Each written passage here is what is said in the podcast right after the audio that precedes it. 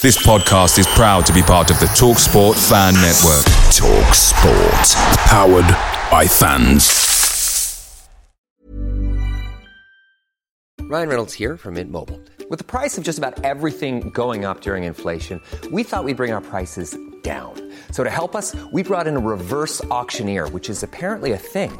Mint Mobile unlimited premium wireless. Have to get 30, 30, bit to get 30, bit to get 20, 20, 20, bit to get 20, 20, bit to get 15, 15, 15, 15 just 15 bucks a month. So, Give it a try at mintmobile.com slash switch. $45 upfront for three months plus taxes and fees. Promo rate for new customers for limited time. Unlimited more than 40 gigabytes per month. Slows. Full terms at mintmobile.com. The TalkSport Fan Network is proudly supported by McDelivery, bringing you the food you love. McDelivery brings a top-tier lineup of food right to your door. No matter the result, you'll always be winning with McDelivery. So the only thing left to say is, you in? Order now on the McDonald's app. You can also get reward points delivered too. So that ordering today means some tasty rewards for tomorrow. Only via app at participating restaurants. 18 plus. Rewards registration required. Points only on menu items. Delivery fee and terms apply. See mcdonalds.com.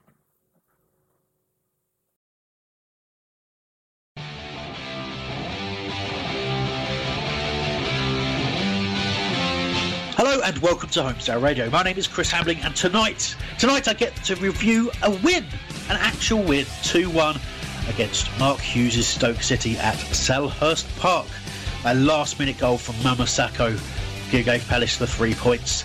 Uh, obviously, you'll be talking to the panel in immense detail about all of these things, but also want to hear from you. Do get in touch, holradio.net forward slash contact to find out all the ways to get in touch with us today. I'll introduce you to, to my panel. Yeah, that's fine. To my panel in just a moment. But first of all, here's a quick message.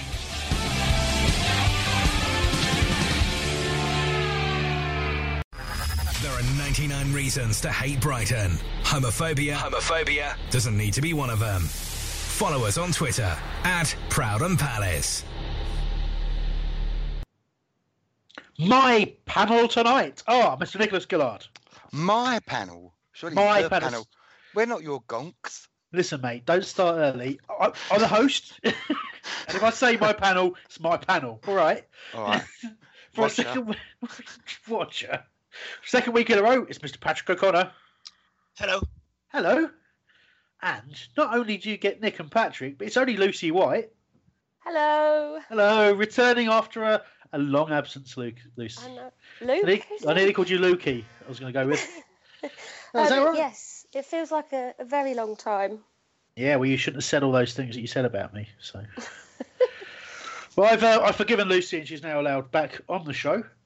Um, loads to talk about today, but it, of course, most importantly, a win, a win to talk about.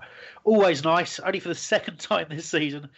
Uh, but the pan, the uh, panel, the table is obviously looking a lot brighter. And I think the best place for me to start, um, but I will mention before I actually before I move on, uh, Nick, you will be in the chat room tonight, holradio.net forward slash chat, talking to the chaps in there, right? Chaps My and home. chapesses. Yep, my homies are in here already, quite a few. Good stuff. Glad look to hear it. hearing from them. Yeah, we're getting live live comment from them today. Of course, you can tweet us at HOL Radio. Yeah, I said that well as well. It's going, it's going good. It's going good. Uh, and at some point, when it starts, you'll be able to message us on Facebook too. And Lucy, you're looking after Facebook tonight, aren't you? I am indeed. eh? I bet Down you with can't the wait. kids. Yeah, it's Facebook. uh, Facebook's old now, isn't it? It's all about the uh, Snapchats now, isn't it? All that. I think so. Yeah, probably. Probably. You're as old as I am, aren't you? It's all about the MySpace. Bebo, mate. Bebo. Friends think- reunited. Let's just stop naming old things on the internet. And um, talking of old things on the internet, Nick. No, anyway, right. Um, I do want to mention that uh, I take full credit. Well, not just me actually, but but mainly me for the fact that we won a game. The last time, um, you might know him from Twitter, Nav. But uh, but if you don't know Nav, Nav's a person, and uh, we uh, we always well, always. We sometimes meet for lunch uh, a Sri Lankan restaurant in Crawley when he's working in Crawley and I'm working at home. And we have mutton rolls. If you've never had a mutton roll, you've never lived. Um, but, uh, oh, hello, Facebook. You're live now, apparently. Uh, sorry about the slight delay. and You've missed some absolute gold, but hello. Anyway, so as I was saying, Nav and I meet for lunch. We have mutton rolls. Uh, which are a Sri Lankan delicacy. But we haven't managed to do that very often this season. Uh, the last time we did, we beat Chelsea in the game following it, and uh, we managed to beat last week, and now we've beaten uh, we've beaten Stoke. So six points out of six, subsequent to mutton roll eating, and most importantly, this week I actually completely forgot and was asleep. Um, Nav rang me, woke me up uh, at the disgusting time of 1.30 in the afternoon, and the first thing I did was get dressed, go get in the car, drive down, and eat the spiciest, spiciest food you've ever eaten for breakfast. So I'm a hero, all right? I am a hero. Deal with No, it. you're not. Now, go on, Nick. Terence wasn't doing his preview show. Every There's- time Terence doesn't do his preview show, we win. Well, there's a lot of things all lining up here. There's that as well. And Patrick, you you've got something else. Yeah, um, I take no stock with Nev. I say Nev is a jinx. Calls me a jinx. Nev's a jinx. He's been calling you a jinx for about two years. I think. Exactly. It's a long time to be a jinx. And uh, we've also got a tweet in from Nav saying the voting has concluded. 100% of people who voted want, want Terence banned from whole radio preview pod. I will. I do feel I have to point out that the options were yes and of course or something like that. but there we go. The people have spoken. So Terence, who's currently on honeymoon, won't care, but he is he's banned. There's a there's a message for the entire cast of EastEnders at the end of that tweet as well, isn't there? Time to act. Good stuff, Nick. Well done, mate. Glad to have you on. Uh, anyway, league table league table's looking a lot healthier. We're feeling a lot happier.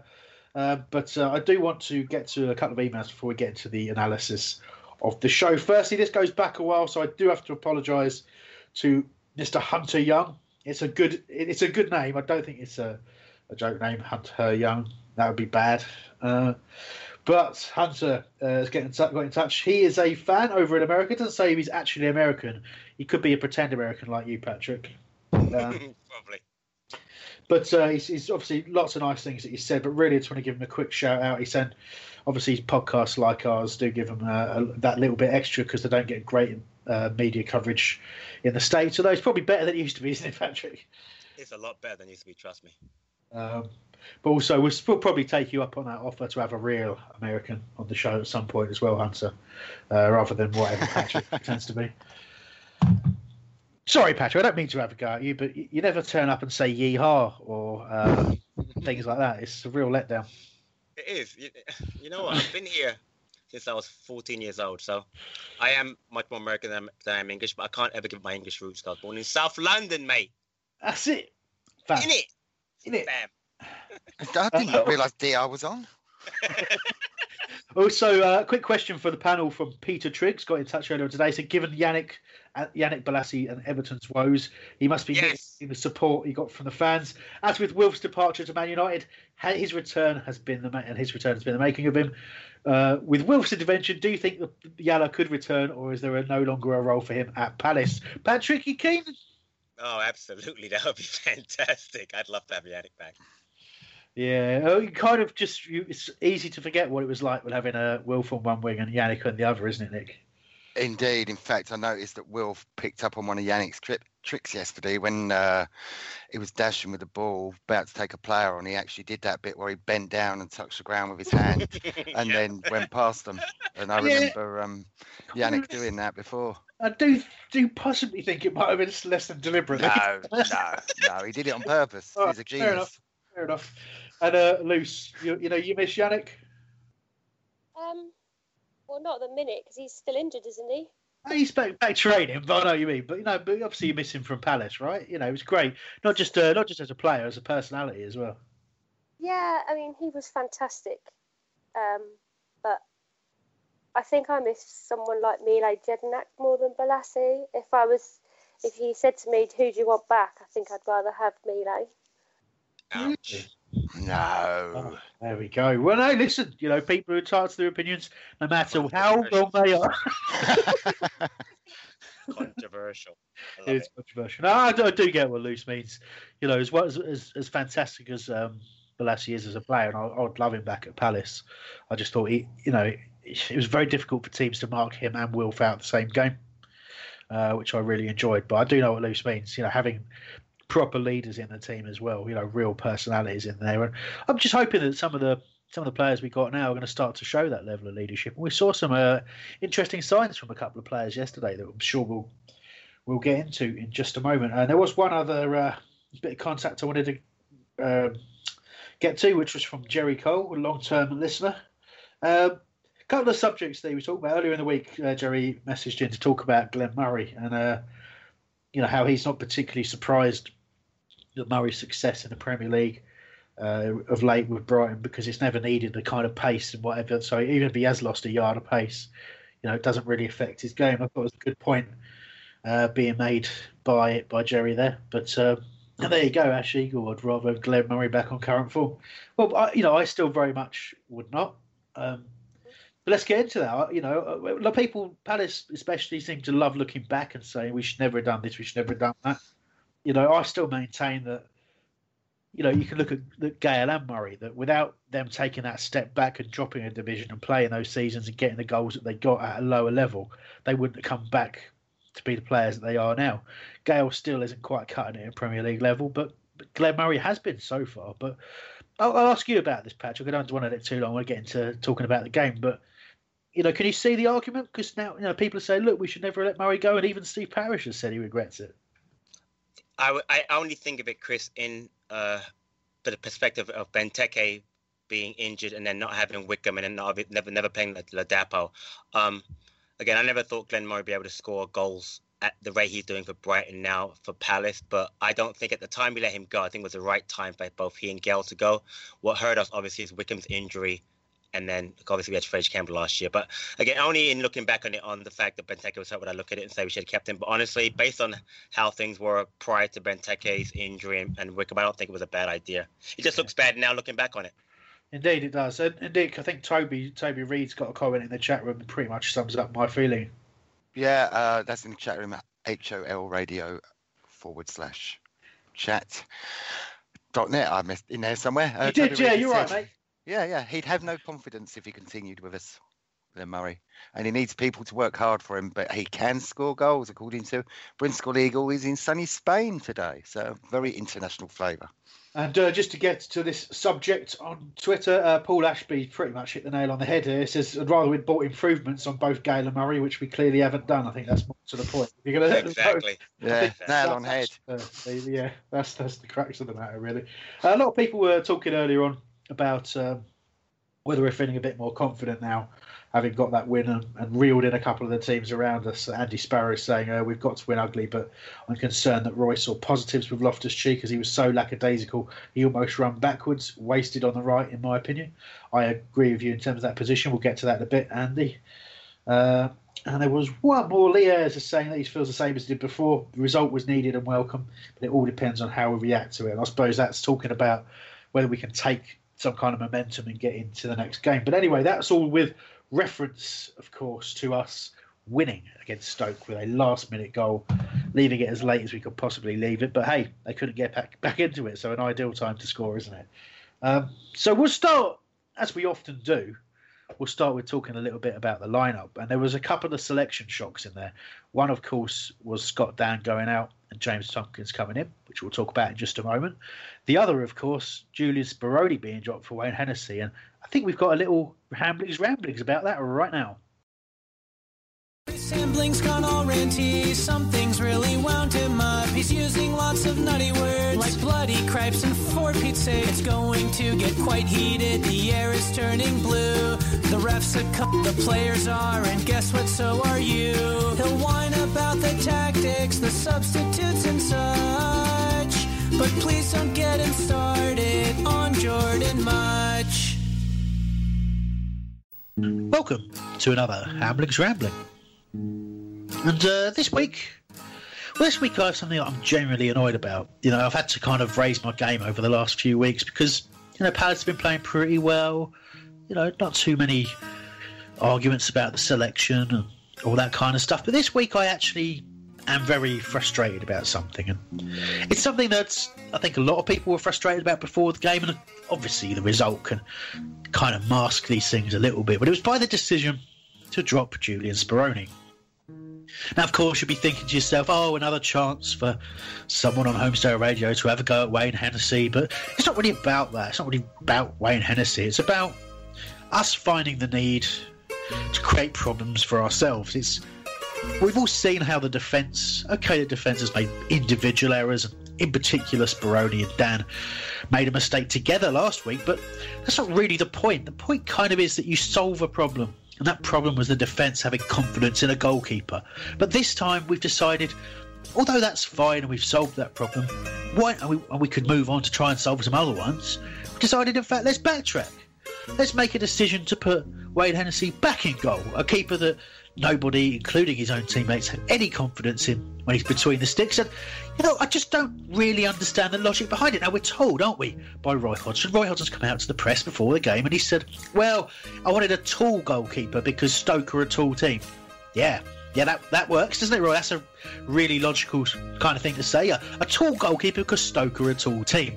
It's a tall goalkeeper that doesn't jump. It's a tall goalkeeper that takes 45 minutes to actually make a low save. It's a tall goalkeeper whose only ability to d- distribute the ball is to smack it long to, oh, let's see, Nobody because you left Christian Benteke on the bench.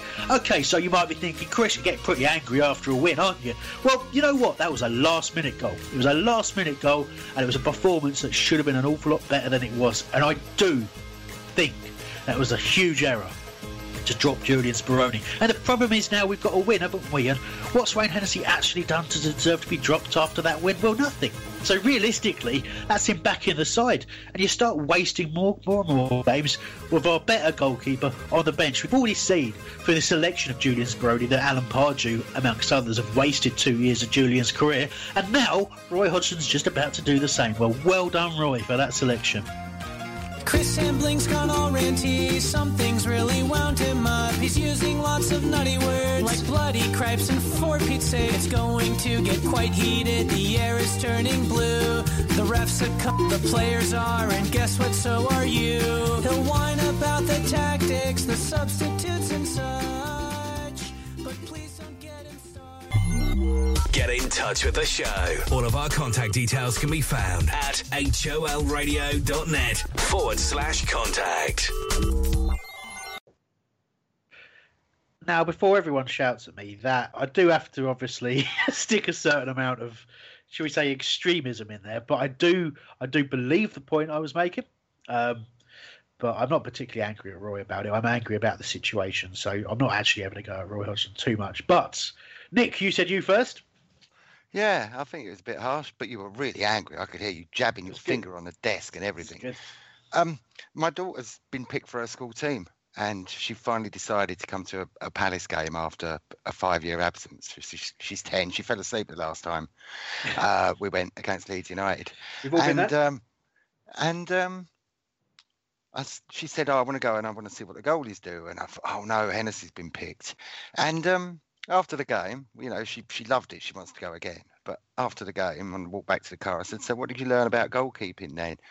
She said, "You've really got to leave it to the last minute before you dive." and I said, "No, no, you don't." and that is that is genuine, isn't it, Nick? That is It's not a that is not a joke or a made up story. That That is genuinely she happened. actually learnt that from from Wayne. Um, I've got to be careful because I, you know, we have we do stick the boot in on, on Hennessy like a lot of people do. Um, um, do you know, at the end of the day, he he played a part in in a win. You know, and he's a Palace player, and, and I do respect that. But I, I, I think it's dangerous. You know, I think I, I think it's it's set.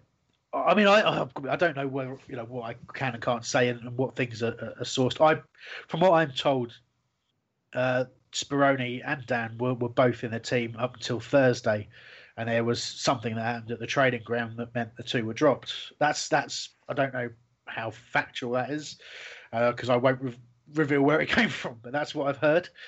Um, but also, you can clearly point to the fact that the two were culpable for a goal last week, and that's just as legitimate a reason why they might have been not in the team on, you know, on, on the Saturday. So, you know, first of all, I've made well, I've made my point, Patrick, and, and I suppose you know your, your chance to get your views across. Um, Chris, if what you said is true, then I don't, I have no problem with them being dropped. But if it was truly what he said to the press about the a taller goalkeeper, I'd have a real problem with Hodgson as my manager going forward because that makes no sense. It really doesn't. I mean, so again, um, uh, if, if it was done because of that reason, then obviously things happen at training ground, and you know you want to sort it out, great. But if he really did it for the so-called logic of the taller goalkeeper who doesn't jump, I don't, I don't get it. Having said that, um, didn't have much to do yesterday. Whatever to do, he was fine with it. You know, he made an important save in the first half, so I'm not really bothered. But I would have a real problem if he keeps with uh, Hennessy over Speroni based on, uh, let me think of it, based on um him thinking that one's better than the other. Because I clearly, uh, I think that the team plays better with Speroni in goal. Personally. Yeah, a- absolutely right. And I think it's really important to also recognise that the, the team were very focused. You could hear them talk before the game. Um, they, how focused they were on not making any stupid defensive mistakes. So it's important, it's important that we don't correlate the two. That there were mistakes when, when Jules was in last week, and there wasn't when when Hennessy was in this week. And again, that's not to say I'm deliberately avoiding giving Hennessy any praise.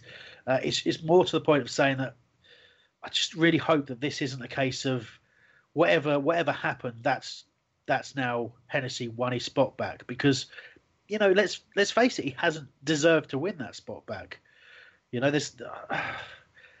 I think it's, it's it's telling that that Hodgson has already said he one of the first areas he wants addressed in January is he wants another keeper. That's really telling, and I think we can all say legitimately, okay, we do need it. We do need a keeper to play before Julian Speroni and before Wayne Hennessy. I think I think that's Agree. fair. Agree, agree. But but I don't know, Lucy. How, how do you feel about about Hennessy being back in and and, and the you know the way I sort of stressed it in my my ramble?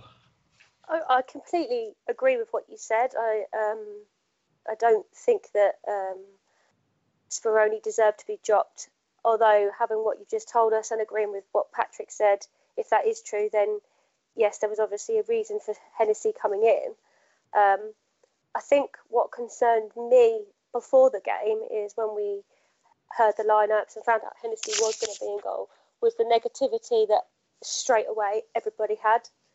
Um, and I, I suddenly thought, oh, if everybody's going to be negative about the goalkeeper, then it's going to bring negativity onto the pitch. And I was quite concerned going into the ground. And then what pleased me was when the lineup was read out by the guy on the pitch, when they said, and in in goal number 13, Wayne Hennessy, everybody cheered. And I think that was very telling as well, because it shows that people, although they might not agree that he is the correct choice, that they're still willing to back him when it's when it's necessary. Um, and again, like Patrick said, it wasn't um, a terrible game for him. He didn't really need to do that much. Yeah, no, it's, a good point you make, and that's exactly how I, I, I do think people should respond, whether you agree with it or not. The players that are out there are, are there to be supported, particularly at the game. I think it's different when you're, you know, when we're doing what we're doing, we're analy- analysing, we're we're talking about players, we're talking about our individual opinions. I think we're we're able to say whatever we think. You know, that's that's the whole point, and obviously listeners could could say what they think too. But when you get to a game, the, the, you've got to encourage the players, and it's great that, that, that Wayne Hennessy's name was cheered. It's great that we had that positivity around the team yesterday, and, and you know the fans were a huge part of, of the win yesterday. They really were. You know, have been of late. I've, I've been so encouraged by by the way the support has gone over the last few weeks because you know once again. And, and I thought we'd lost this. I really did. But once again, adversity has got the best out of the out of our support. You know, we've we've we've pulled together and we've really pushed the, the, the team on, and that's why we're scoring late goals. You know, done it two weeks in a row now, so it's been great to see. It really has. Uh, go on, Luce. I think as well that's something that Roy called out, isn't it? That no matter what, we are there. We we support them through thick and thin, and it's good to have that recognition from him and and the team. They know that we've been crap. They know that yesterday was a crap game despite us getting the three points. They know that we've had a really, really rough ride since the start of the season, yet we're still there. We're still singing. We still have a tiny little bit of faith. I mean, probably 90% of us still have that little bit of faith. And it's it's nice that they know that. Yeah, I think so. I think so, definitely. Uh, Nick, I want to jump back to the chat room because I think certainly me and Patrick want to take on one of those comments in there, but uh, we've got a couple there. Yeah, there's one. Um, somebody said, um, I'll find out who it was in a minute. Said that um, Roy picked Hennessy because uh, of the height thing, and um, the goal was scored by some uh, a Lilliputian, I think was the word. and um, and um, Lions 550 said um, called him old Kit Kat fingers. He looked crap even on the highlights. Um, and he said that there was also a school of thought that Downing Jules were being saved for Brighton, as they know how important that game is. And Ash Eagle has come uh, back and said, "You guys just cannot stop having a go at Hennessy. Come look at the facts. Baroni committed a howler, and he deserved to be dropped." Right, Sash Eagle. Really? really? A howler. Speroni committed a howler. As I said last week, number one, Speroni didn't commit the howler. Speroni actually did dummy the player and played the pass legitimately to Dann, who dawdled on the ball and was tackled. Fact. Those are facts. That's a fact for you, mate. Here's another fact for you. I can stop having to go at Hennessy when he's not in the team. That's another fact for you.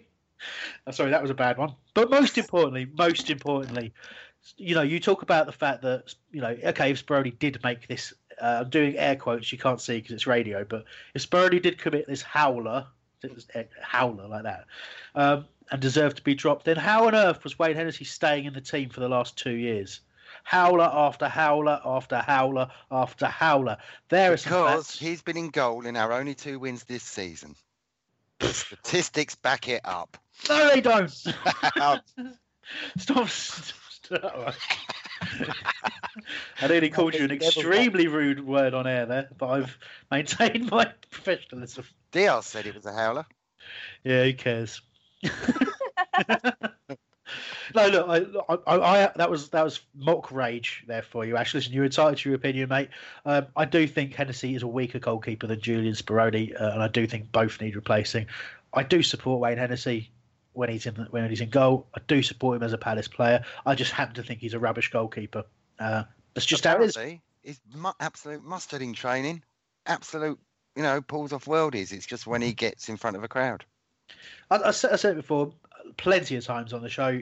I, one of those keeper makes make what I call, does what I call make saves, and I don't. And I there's there's there's the sort of day in day out stuff that a keeper does, where you know makes saves that you expected to make. But you look at even Speroni against Everton, he pulled off two saves that, that, that Hennessy just doesn't make. When Hennessy has a good game, don't get me wrong, he he does he pulls off the t- type of save that I'm talking about.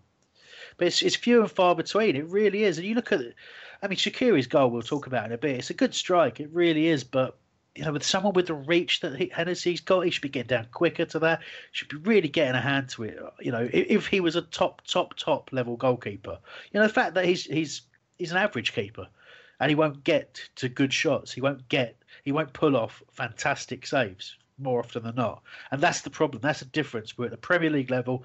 That's why he gets judged harshly. That's why people are always calling for Speroni to come in, even though Speroni's at the latter end of his career and is, is not the keeper he perhaps once was. So, you know, there you go. That's the best I can sum it up. Get your point, Ash, but you know it's always going to be the case unfortunately that I don't, I don't think there's a there's a person on the show certainly not one that talks who's who thinks that Wayne Hennessy is the number one just just how it is just statistics Patrick uh, Chris, just going back to what Nick said. Nick, did you say something about um, being in goal for two wins? What were you, what were you referring no, to? No, I've just been corrected. Right, because um, Speroni was in, in goal against Chelsea. J right, correct. Right. Radio.net forward slash chat.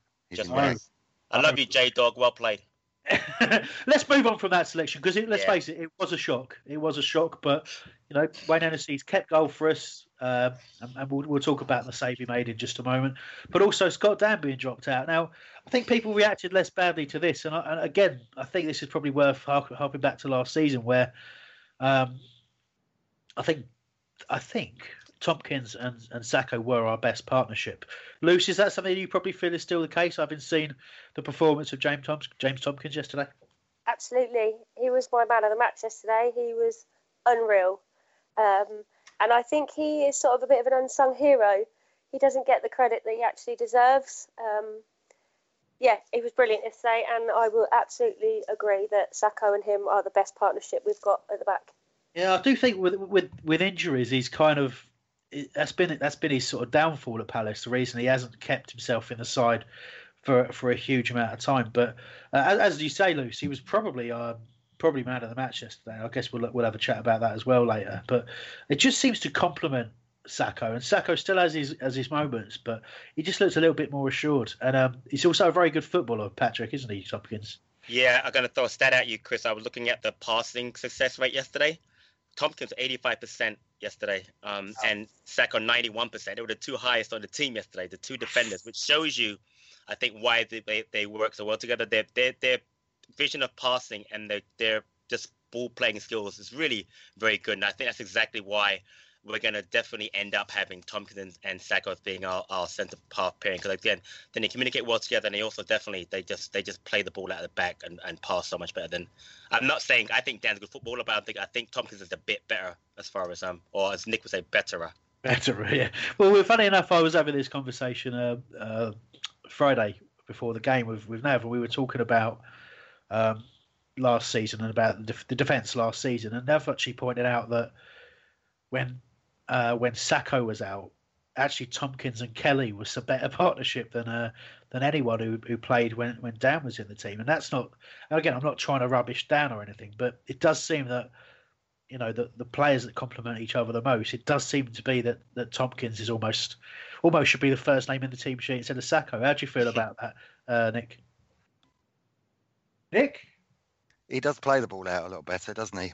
Um, lost my shoes. Um, said in the chat room he'd rather have Tomkins starting than Dann. He's much more composed and he's a very intelligent player that can tackle.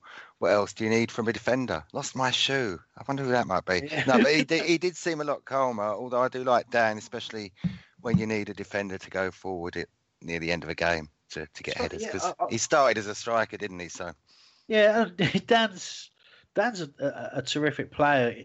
You know, as he was been great for us since we signed him, really.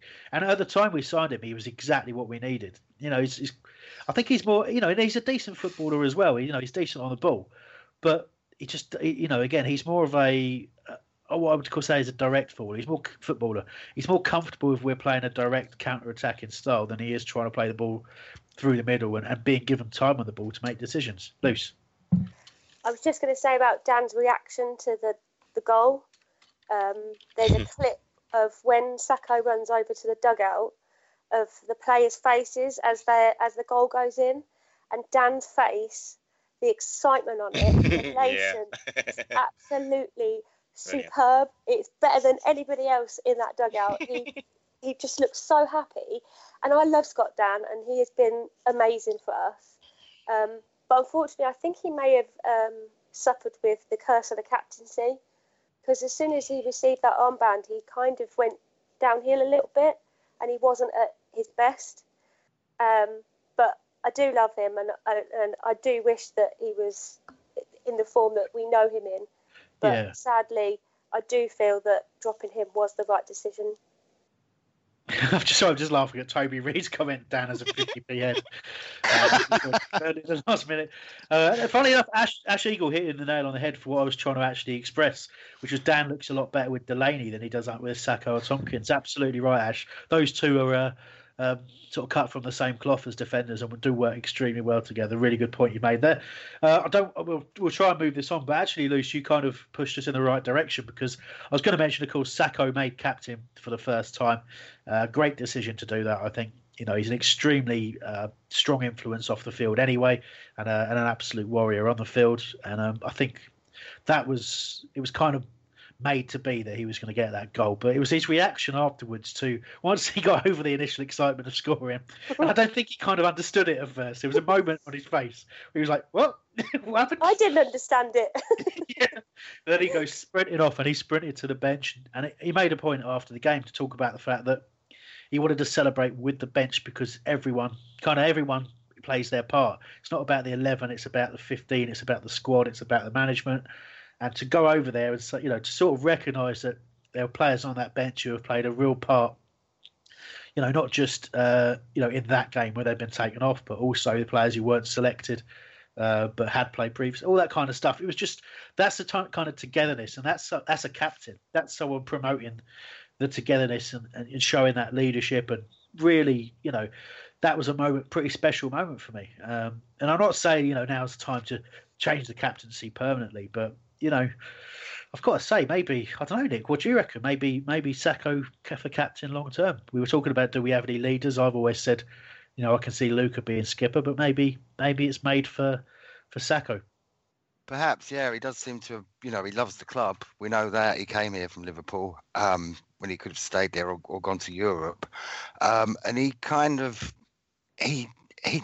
Um, Lucy was talking about Mile Jedinak um, earlier on, and I think he's going to embody that battling spirit a bit more. I think, especially with the captaincy. I mean, I'm so pleased he scored as well. Yeah, no, it was a, it was a great moment. It really was. And everyone knows, you know, last minute goals are beautiful, but uh, it makes it that much more special that it's your captain that gets it as well. So good stuff. Let's talk a little bit about the game itself. Half hour in. Excuse me. No, it's all good stuff. Obviously, we've talked about the the selection stuff. So I've written here, barring the first minute in the opening spell, Palace was shit. That's what I've written. Uh, That's sorry. it. Review over. over. Um, listen, it was it was a good early move. You know, Townsend had a, had a half chance at one point, but lots of long passes to no one in particular. Um, you know, you go back to the goalkeeper as well, Hennessy booting it into the final third. But realistically, we're looking for someone to make a mistake there and us to pick up the second ball because there's no one to win it, and it was, it was quite frustrating to watch. And you know, Sakho came striding out of the defence at one point for the, one of the only major incidents in the first half. Gave the ball away. He was knocked over the top into the gap where Shaqiri had just drifted into, that Sakho had left. Uh, it's only that his first touch is poor because he doesn't want to take it on his right foot. He wants to cut inside. That gives him um, gives him that gives us that moment to get back, but he still gets the shot away, gets it on target, and actually very good goalkeeping from Wayne Hennessy to actually make the save there because he's it's not just that it's straight at him. It's just that Wayne has actually got himself into that position. He's switched on, you know, he's focused on what's happening, and he gets himself in, a, in a, an ideal position. And I'll go to you on that, Patrick, before I go to Nick. Um, it, Am it- I over was- the top with my praise there? Say that again. Am I over the top with my praise there for Hennessy? I thought it was a good. No, good no, no, no, no. It was, it was, it was actually. I thought it was an excellent save. I really, I mean, again, I don't want to. Uh, there's no need to knock him. He made a good save. It was a save at an important time in the game because again, you don't want to. we did later. Don't you don't want to fall behind at home, obviously. But no, it was a good save, and the position was good. It was a uh, reflex. It was, it was everything about that was good. So there was no no issue with that. It was a very good play. And again, it was a key play at the, at that point of the of the game. Well, there we go, Nick. It's a key play. What do you think? It was an excellent save. Uh, can I just bring us back to that? You, you mentioned the, the very bright first two minutes we had. Um, when we went storming forward at the beginning, Zaha got a ball in and Shawcross absolutely clattered him and got away with it.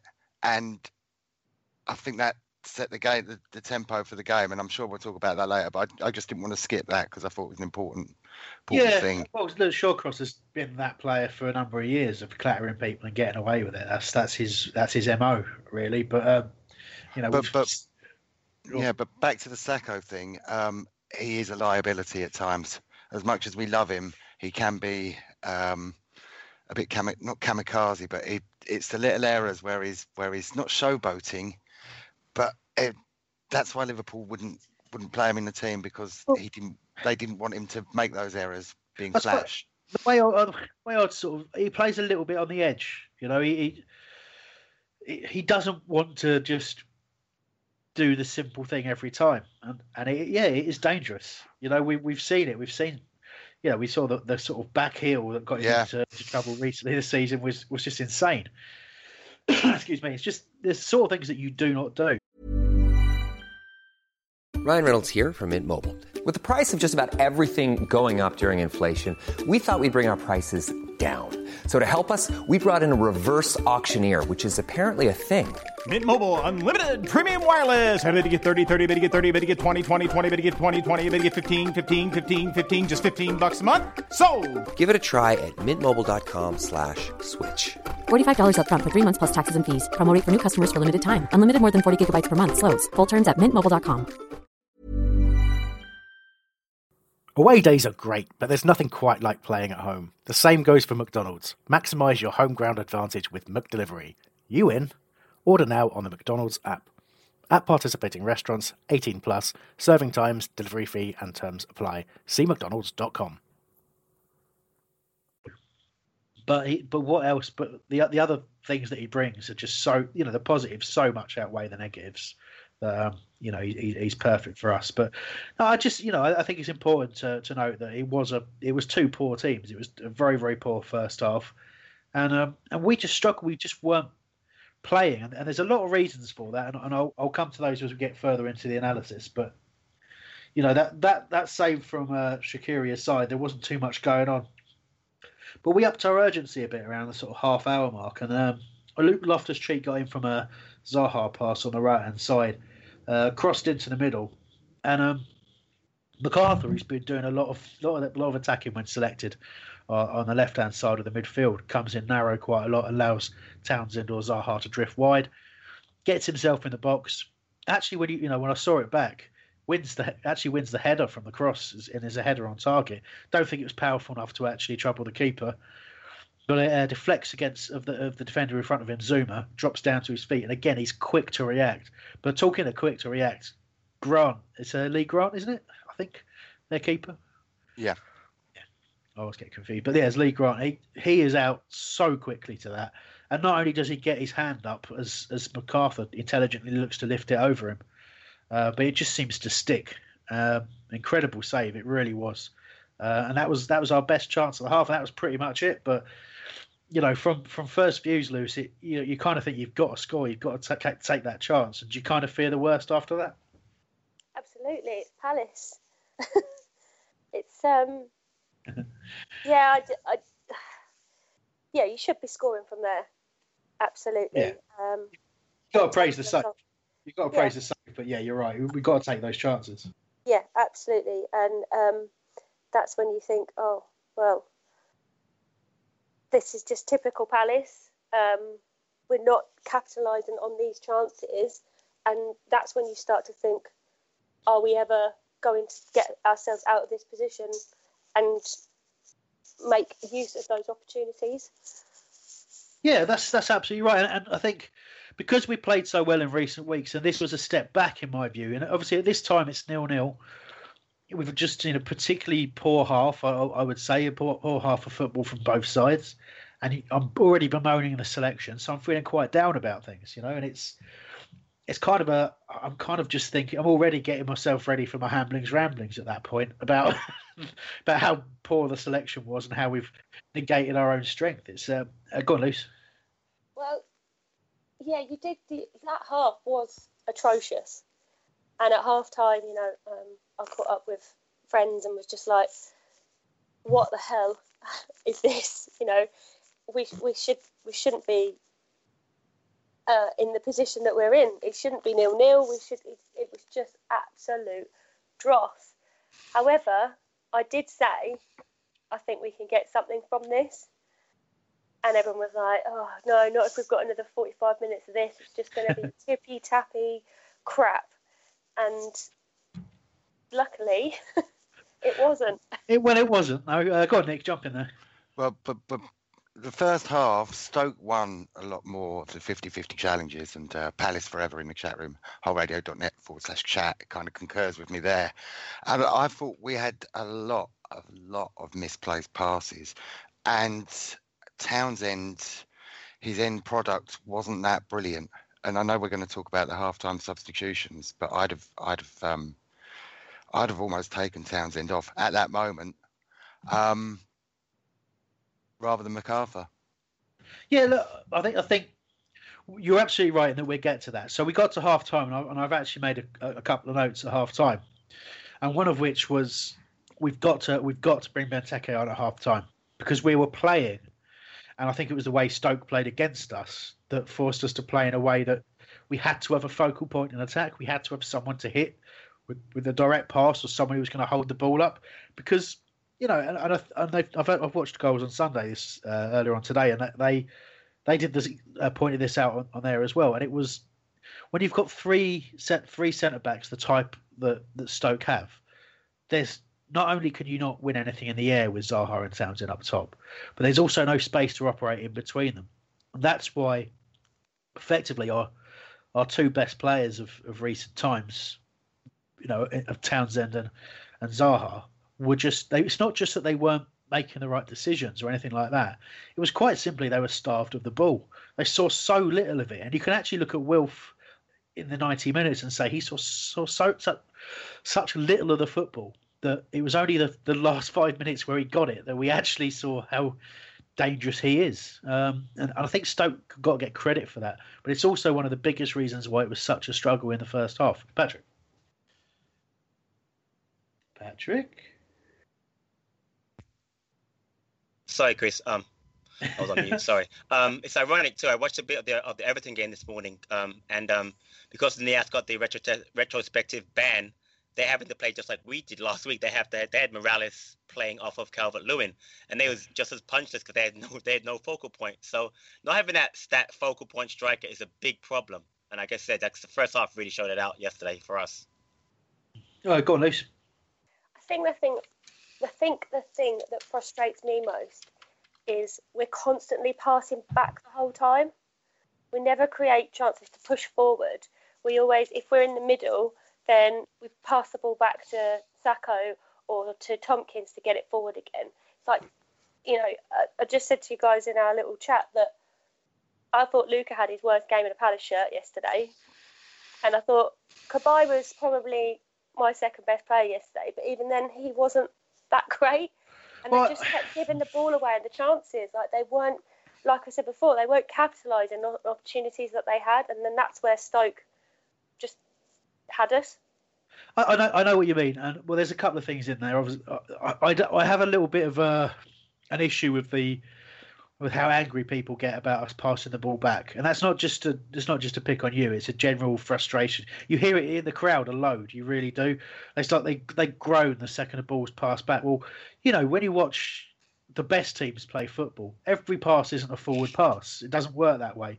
You know, you've got to retain the ball. But I know what you mean. We were retaining the ball up to a point, then just giving it away. And then that's frustrating to watch. When you watch a team pass the ball sideways and backwards, but then immediately lose it every time they try and go forwards, that's where it can actually drive you a little bit insane, and you forget you forget the whole point of trying to keep the football. But luckily, it was against Stoke as well, because if you're losing the ball against your I won't pluralise teams like Man City and Liverpool, etc., etc. You're going to get punished.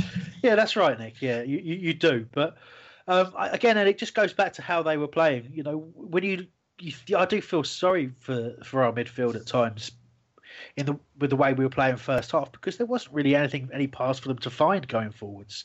You know, it was very easy for Stoke in the system that they had to, to, to mark our attacking players out of the game. However, let's get positive about this. We got to half time Roy Hodgson's made the actual change that was crying out for. Didn't do the obligatory wait for, you know, 55, 60 minutes before, for making the change. Did it at half time. Took James McArthur off. He hadn't had a bad game. You know, he'd done the job asked of him. But I suppose when I saw the line, them line up in the second half, I immediately thought, oh, brilliant. So he's recognised the problem. So problem number one, we needed a focal point in attack. Done brilliant. Problem number two, he's going to want Wilf out on the left and Townsend out on the right, either side of the striker, and then he'll stop wasting Ruben Loftus Cheek on the right hand side and he'll put him up uh, just behind Benteke. That'd be great. And he didn't. he stuck, stuck to the same system and Wilf running around Benteke, uh, stuck Townsend out on the left. But shows you how much I know because Townsend actually came right back into the game uh, when placed out on the left patch. Yeah, he did. And, um, you know, uh, that's that's that's an important thing because I know he prefers actually playing another side. But again, that kind of got him into the flow of the game more and helped us create chances, and obviously led to, uh, actually it led to um, uh, Loftus Cheek's goals. So uh, you know, it, it, it's good to it's good to know that you know Roy sees things, analyzes it, and, and make changes. He don't he won't make the change necessarily that we think he should make, but he does make the changes that eventually do work out. Now, I still think he was wrong. Fair enough. I, I, still think when you look at it, what he, what he, did is he got he got Townsend on the ball, great, but it still it wasted Loftus Cheek out wide, even though he did get the goal from that position, which we'll talk about in a moment. Uh-huh, exactly. But and it also still left Zaha running around with very little of the football for most of the second half until there was a, a formation change Suddenly, Wilf was on the wing, and all of a sudden, we were a much better team for five minutes at the end, and it got us the win. So, first of all, credit to Hodgson, but second of but second, damn it, Hodgson, do it earlier. Exactly. See, see, I think had had McArthur come uh, stayed on and uh, Townsend gone off, I don't think that um, Shaqiri would have uh, uh, McArthur would have allowed Shaqiri to run through with the ball and score. Well, that's that's a very good point, Nick, because we, we will talk about the goal in just a minute, but how easy it was for Shaqiri. But I've got some other views on that as well. Uh, but what I will say, uh, once obviously we did make the change at half time, uh, a couple of incidents I picked out. There was a moment where Luca played another stray back pass. Um, and fortunately, Hennessy was very, very quick out to clear, which was uh, which was good to see. And then we had a little spell of pressure, and Cabaye puts Benteke in, and you can show it shows that Benteke needs games because whilst the pass was perhaps a little bit heavy, he just he didn't take the shot on as the ball went across him. He he went to sort of went to shoot, then thought better of it, and then it allowed the ball to drift wide. When he finally did get the strike away, hit the side netting. But uh, good to see Benteke uh, get in in uh, you know in, in, in good scoring positions, uh, but desperately needs games in my opinion uh, to, to of get the best out of him. But again, like I say, good to see. Um, but then it's not too long after that that we get the first goal, and um, we're on again. We're on the attack, and it's and it is a quick breakaway, and Shaqiri is does what good players do. He stands in a space between a bunch of players that no one's actually occupying, uh, just past the halfway line. So when he receives the ball, about four players around him uh, and a fifth coming in. So realistically, you've got to expect us to defend there. But what he does is he turns and he immediately puts runs at full pelt. So all of a sudden, that's that's he's got it onto his left foot, which is what you don't want. He's running at full speed, which makes it very difficult to put a challenge in without fouling. But you know what? Sometimes you've got to foul because what we did was we were indecisive. Now, I would say the key moment in that was the moment where he when he sprinted away, and Lucas Luca and uh, Jeffrey Schlupp um, both go to go after him, and neither neither makes that decisive move towards him. So Jeff Schlupp is not marking anyone on the left. There's no one running on the overlap. So he's he's pacey. So you think he's got to come across. But similarly, Luca has got to really break his neck to get there. And if he's not going to get the ball, he's got to get the man and, and, and make the foul. As that's happening, Sakho's backing away and trying to find a, a moment to put a challenge in. But basically, hesitancy from everybody. Shots then just drilled in. It's a good shot, a good, strong, low shot you know, again, if you're being critical, you you, you think an absolute top level keeper, you're going to struggle to beat him from there. But you know what? He, he's done he's done everything he can do to get there. Doesn't get there. It's past him before he can really get his hand down. So certainly no real fault with the goalkeeper there. But the the defence has got to look at themselves there because because it's it's indecision. It's not poor decisions. It's indecision. Patrick. Yeah, I wrote down um, Lucas Sakho backed off, war too slow, Schlupp ran beside lost possession in the middle of the field can't happen. Um, it reminded me of the Andre Ayew goal. You know, I've, we saw it a few weeks ago. I mean, we've done that now twice in three matches. We can't continue to let players run from the center of the circle, beat four defenders, take a shot, and beat our goalkeeper, whether it's Speroni or Hennessy. It's just can't happen. So um, I'm sure Roy seen it now twice and is going to address it, but that's twice it's happened. And if we can cut out those kind of stupid goals, we're going to be better off. But we can't let that happen. It's just schoolboy. It, it is. Look, there's, there's, good. There's ish. There's good skill there that you've got to admire. Oh, right? definitely. Shaqiri's a great player. He's, he's, a superb player. Rubbish. Yeah.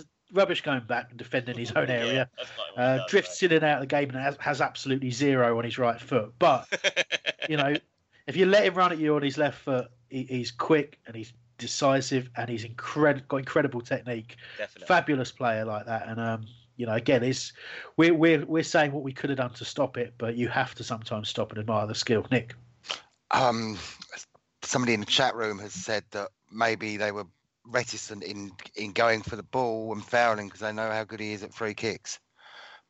Um, that could have been a bit of a worry for them, but yeah, you've you've, you've just got to take one for the team, surely. Yeah, I think so. I think you've got to say. I know that's cynical, I, I, for me, for me, again, I go back to it. It's about making a decision, you know, because yeah. no, deci- no decision is the worst decision you're going to make. I really do think. But uh, Luce.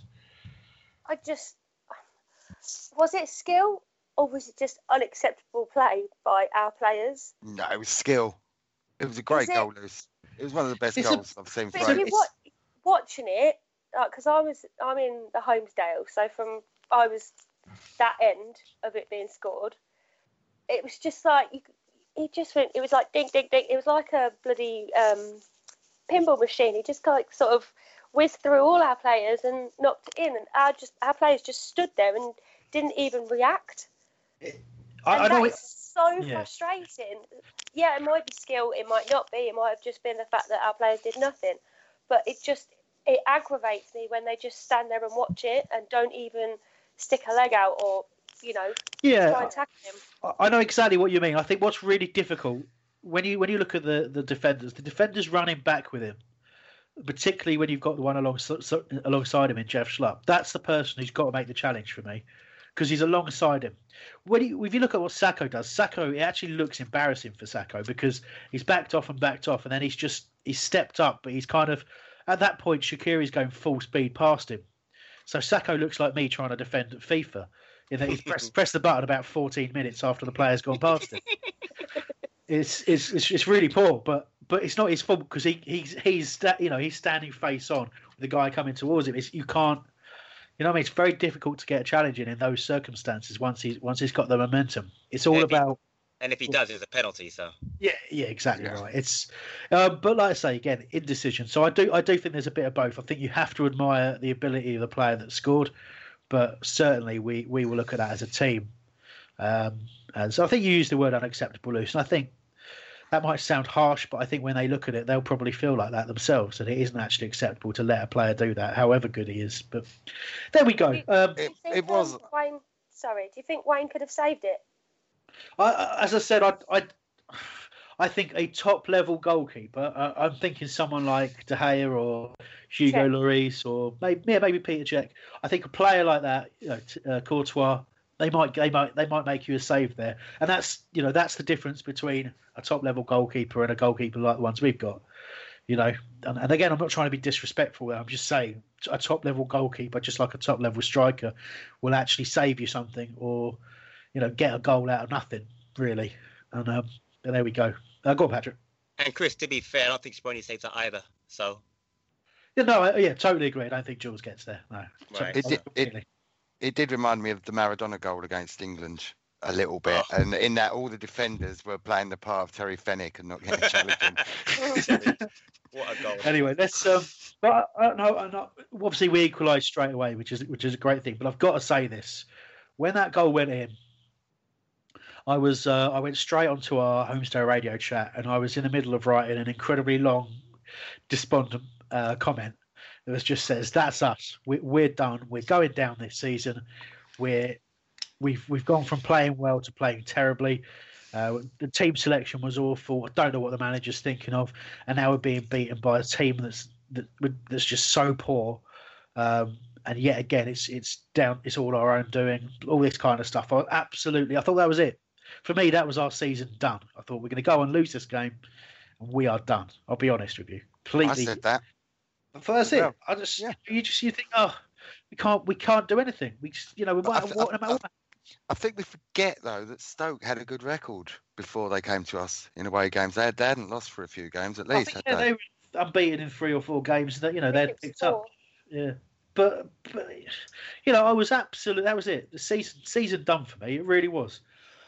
Excuse me, I'm very wheezy today. but uh, no, it's I, I've got to put that on record before I get into the next bit, which is of course, you know, the real the fight that Palace have shown, the actual, the never giving up, the, the will to win, um, and most importantly, just doing the right things. Play having the right players on the pitch makes a makes a real difference. Um, go on, Luce, if you want to say something before I get into this. I think it was refreshing that we actually equalised shortly after they scored because normally when teams score against us, we kind of capitulate and give up. And there was no sense of that yesterday. No. Although it was a poor game, it was really great to see us equalise within minutes of them scoring, which is not a very Palacey thing. It's not, and, and it, it makes all the difference because you know you you don't like you say when we, we tend to concede, we do tend to have a little wobble, um, and we can, we we're kind of liable to concede more at, at that moment in time. You know, if we don't, we, we we tend to get back in the game. But if you if you spend ten to fifteen minutes getting back in the game, then you really don't go on and win. You know, that's that's the bottom line. But it was important to get back when we did. Um, and what I liked especially was it, it we just again as I was getting to, we kind of made best use of the players we had out on the pitch to do it. And that was Townsend was out on the left. We'd been getting a little bit more joy, but Benteke up front. What does Cabaye do? Gets on the ball, looks up, sees Benteke pull away. He knows what Benteke wants and what he's going to do. Great ball up to him. And this, you know, all the people who lay into Benteke and say, you know, okay, he hasn't scored this season. He's had injury, was poor before his injury. But this is what he's about. The ball's chipped up to him. To anyone else pretty much on that pitch, other than maybe Peter Crouch, that's a nothing ball. You're not going to get anywhere near that. Benteke wins it, but not only does he win it, he heads it back into an area where Townsend can do something with it. He's got some space. Doesn't just head it to Townsend's feet. He's, he's thinking what he's intelligent enough and good enough to be able to head it into an area that Townsend can go to and have a bit of space to do something with it. So Townsend gets a great cross in with his weaker foot. Shawcross misses it. Yes, that's absolutely true. We get a little bit of luck there. Defense on the back post, sort of, they, they kind of lose it because Wilf sort of drifts off, and then they both end up trying to mark Wilf, leave uh, Loftus Cheek on his own, and that's actually a really good controlled finish as well because it's first time, it's exactly where it needs to be, and it's a, it's a great moment because you know you can see it on his face and you can see the way that Wilf celebrates. The two of them absolutely loved it, and a great time to get back into the game, Nick, wasn't it? Exactly right. You know, we, we needed to get back in as quickly as possible, and our, se- our season depended on it. It really did. It did. It sounds sounds melodramatic, doesn't it? It sounds. but oh, we needed that so much. It was so quick as well. But I was just sort of getting my head out my hands before we we were back up the pitch there. Um, but the defending was awful from Stoke. Oh yeah, absolutely but... awful. And but the finish to see it, Wilf Wilf had a little swing, but it's kind of pulled back, didn't he? Yeah, yeah, he did. He's well, you know, it, it was going to go to him, but obviously Pieters stepped off of Loftus Cheek and stepped across Wilf to stop him getting to it. But it just it shows you the the benefit of having players who are switched on. And uh, Loftus Cheek was switched on. Again, hadn't had the best of games up to that point. Really hadn't. Does seem wasted out there. Uh, but does does his job, moves well, links with Wilf particularly well. But um, but yeah, you know, it, it's a special moment for him as well. And I hope he I hope it helps him kick on and, and have even more of an impact in a in a Palace shirt. Patrick.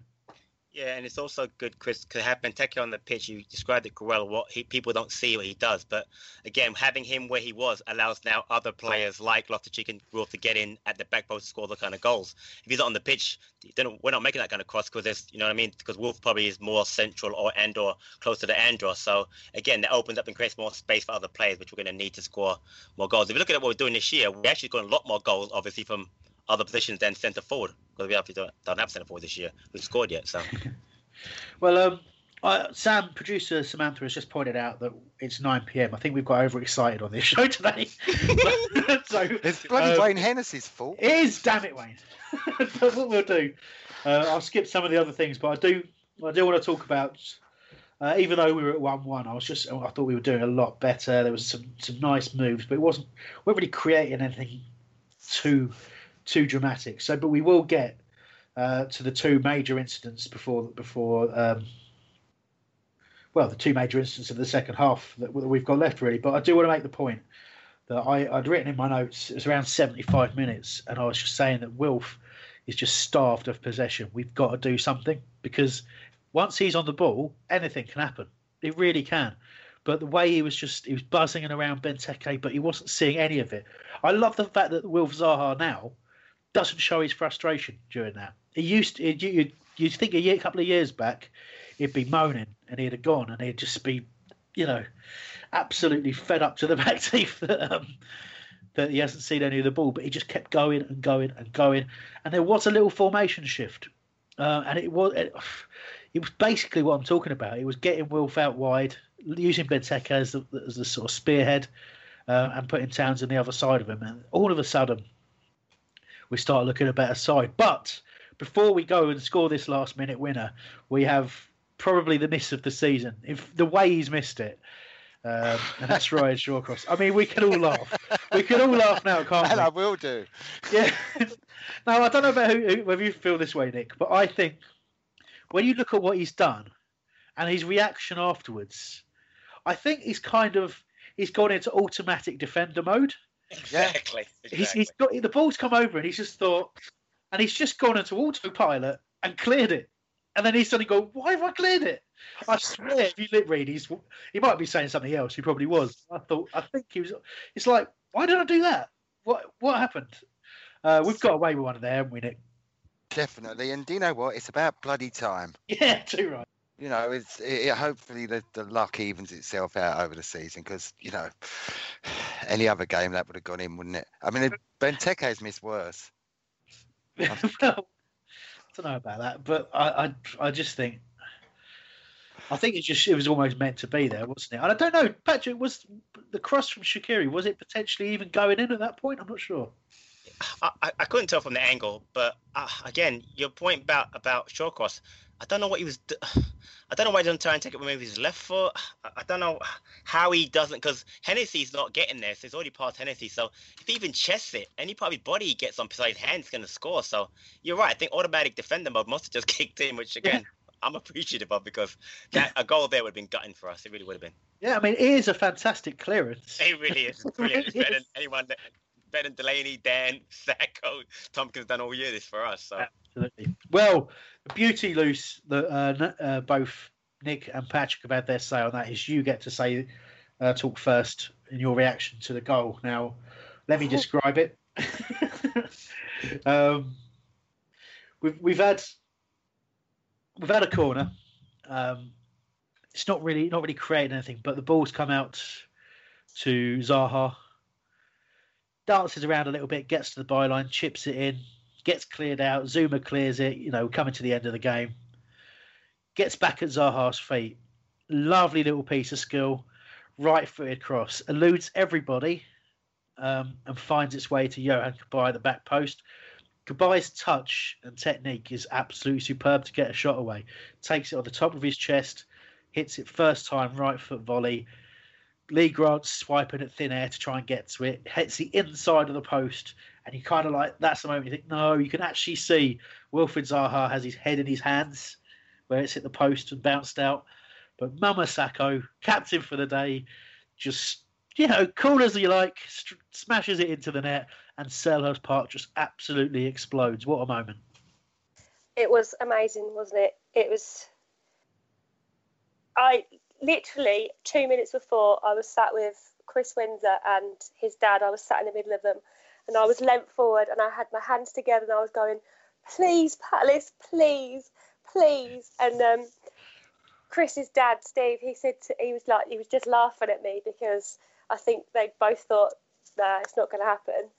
And then all of a sudden it just happens, and we all just looked at each other and just screamed our heads off and hugged each other, and it was just perfect. I ran up the stairs and hugged one of my other friends, ran back down again, was swinging my scarf around. It was just, it was amazing, and it was just the perfect end and just what we needed. And you know, Andros came out and tweeted, you know, we play really well for so many games and don't get anything, and play crap for 90 minutes and win it. And you know, that just summed up our season so far. And yeah, it was magnificent and thoroughly deserved, I think. And Nick, you got to celebrate with your daughter. Yeah, she thinks it's going to be like that every week. When, was the last time that happened? Against Coventry? No, it was Sheffield United about 20 years ago, something like that. No, Yeah, that's, Clint- your, Clint that's in the Clint Premier Morrison. League. Oh right, yeah. but yeah. we played Oh yeah, yeah, Coventry where Losing Jermaine one Easter, nil. Jermaine Easter scored twice. Yeah, in the last It was minute. It was think. Morrison's debut, wasn't it? yeah. Was it? I don't know. I've oh yeah yeah I've talked about that that Coventry one before I think. But it was, yeah, I've talked I talk about that as the game that I've celebrated the most ever, despite the fact it was entirely meaningless. So who cares? Who cares, who cares that we beat Coventry? Nobody, nobody cares. Not even Coventry. But no, it was it was good. But last minute goals are just beautiful in football. They really are. And um, yeah, it was a special special moment. And uh, screaming a bit at the TV, Patrick. Yeah, it was uh, actually yeah, it was. It, I went a little mental yesterday. I'm not gonna lie because we don't get many last minute winners. I mean, last time I went mental was a was a Zaha equalizer, but it it, it was it, it was great and it's something we really really deserve because again, as as um. Uh, Roy said, "You get what you get. You don't get what you deserve." And we, we got what we got. And you know what? I'll take it because I really feel like you know these kinds of wins are the ones that that can propel you to you know runs. And now what? Four games, I guess, I'm being at home four Yeah. straight times, scoring two goals at least, first time ever. So we've got some good, we've got some good mojo going forward. So I love the fact that that you know that that win and then coming right before the Brighton match, is just perfect timing. So I mean, really, all things pointing upward for us right now. Listen, if, it, if it, you mentioned the home record, and, and that's where I'll, I'll end the review on because it does. It feels good to have this unbeaten run at home because it's been in the Premier League. We've just not done it. We've not made Selhurst Park. You know that it's a cliche, but we've not made home a fortress, despite the fact we've always had, you know, some of the best, if not the best, support. You know, home support in the league. We should we should be an incredibly difficult place for teams to come and get points. We really should. And we're starting to see that under Hodgson. Um, and the team and, and the management have to get a lot of credit for that. I'd like to see us continue to pick points up away. And obviously, that starts Tuesday uh, with that massive game against Brighton, which um, I cannot wait. Cannot wait for, although slightly terrified by. Um, I've got to say. Um, oh, we just seem to have lost Patrick, Sam. You mentioned Brighton. Yeah, he's just gone. Just hates it. Uh, but we are ending the show here anyway. But before I go, I've got a very special announcement for you. Uh, if you haven't picked it up on our social media chat and all that kind of stuff, we are doing a very special thing for Christmas an Advent pod calendar, we've called it. Calendar cast, pod calendar cast. One of those sorts of things. Um, and well, to explain exactly what it is, we are doing 24 shows. That's 24 shows, a show a day from the 1st of December to Christmas Eve. What? Why are we doing that? Why? Why are we doing that? But we Oh are my doing God. that. And uh, I can reveal we are we are talking to the likes of Julian Speroni, Darren Ambrose, Danny Butterfield, Clint Hill, Peter Ramage, uh, Pat, Paddy Don't give too McCarthy. Don't give too Oh, much away. I'm allowed, I'm allowed to. I'm allowed to say so. I, I won't give you any more names, but we got some fantastic interviews. They're all of a kind of Christmassy theme.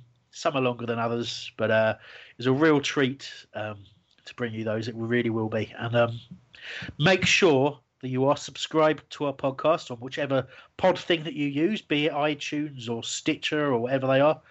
Uh, do subscribe to the show, and you will get a show a week over the Christmas period. And A you show know, a day.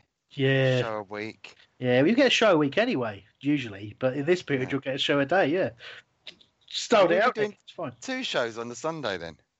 I've no idea. We haven't thought of that. But J Dog Free in the chat room. Well done, chat room people tonight. You've been brilliant. Um, says, Yay, that's my commute sorted out for December. exactly, exactly right. And mine as well. Funny enough, I love some You listen to yourself. Obviously, I don't listen when I'm not on. You get the producer to blank out everybody else's voices and send you a special tape of just you, don't you? Obviously, why, why wouldn't I? We got them all in there. We've got tapes like um, Frasier has. One's missing. Brilliant Right. episode. Okay. Well, Close up. what better- better place to end the show than Nick talking about Frasier? Well done, Anyway, Nick. so, so what before those interruptions, what I was leading to was here is a little special teaser for you of those podcasts. Yeah, it it was the exact same with under, under Ian Dowie, to be honest. We, um, I remember we signed uh, the two boys from Inter Milan, uh, Ventola and Sorondo. Signed Gabor, signed Julian, signed. Kaviedes, Ivan Kaviedes, wasn't it? Oh my days! Yeah, one to forget. But now um, You know, when we when you we signed you, we kind of thought we'd signed a, a centre back, and um, but then you came in and made left back your own, and Yeah, I think so did I. I thought you were standing in the centre back as well.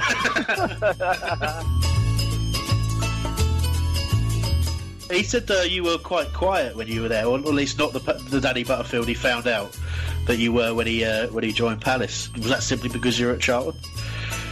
well, when you're sent there on a secret mission, you can't go in there being the life and soul of the party and then drag them down. So.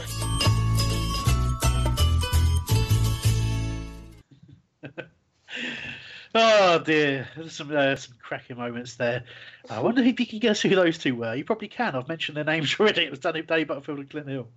Uh, cracking, cracking chats with both of those gents, and um, yeah, really look forward to hearing all of that stuff. Thank you very much to Sam for producing. Thank you to Lucy, to Nick, and to Patrick. And uh, obviously, there will be some sort of show in midweek relating to Brighton. I'm not sure what we're going to do exactly yet, I'll be honest. But uh, keep an eye on the usual feeds. And uh, we'll be back next week. Cheers. Bye. Later.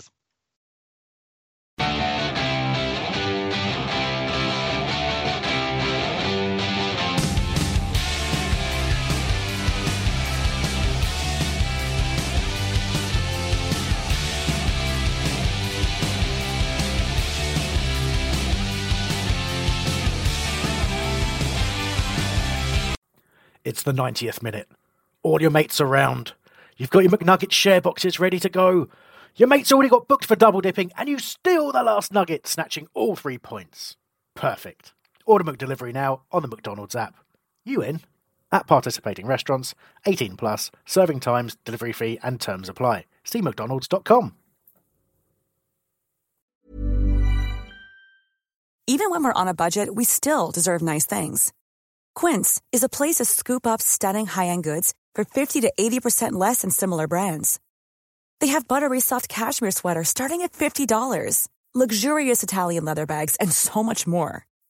Plus, Quince only works with factories that use safe, ethical, and responsible manufacturing. Get the high-end goods you'll love without the high price tag with Quince.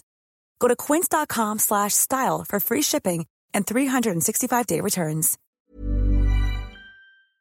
This podcast is proud to be part of the TalkSport Fan Network. Talk Sport. Powered by fans.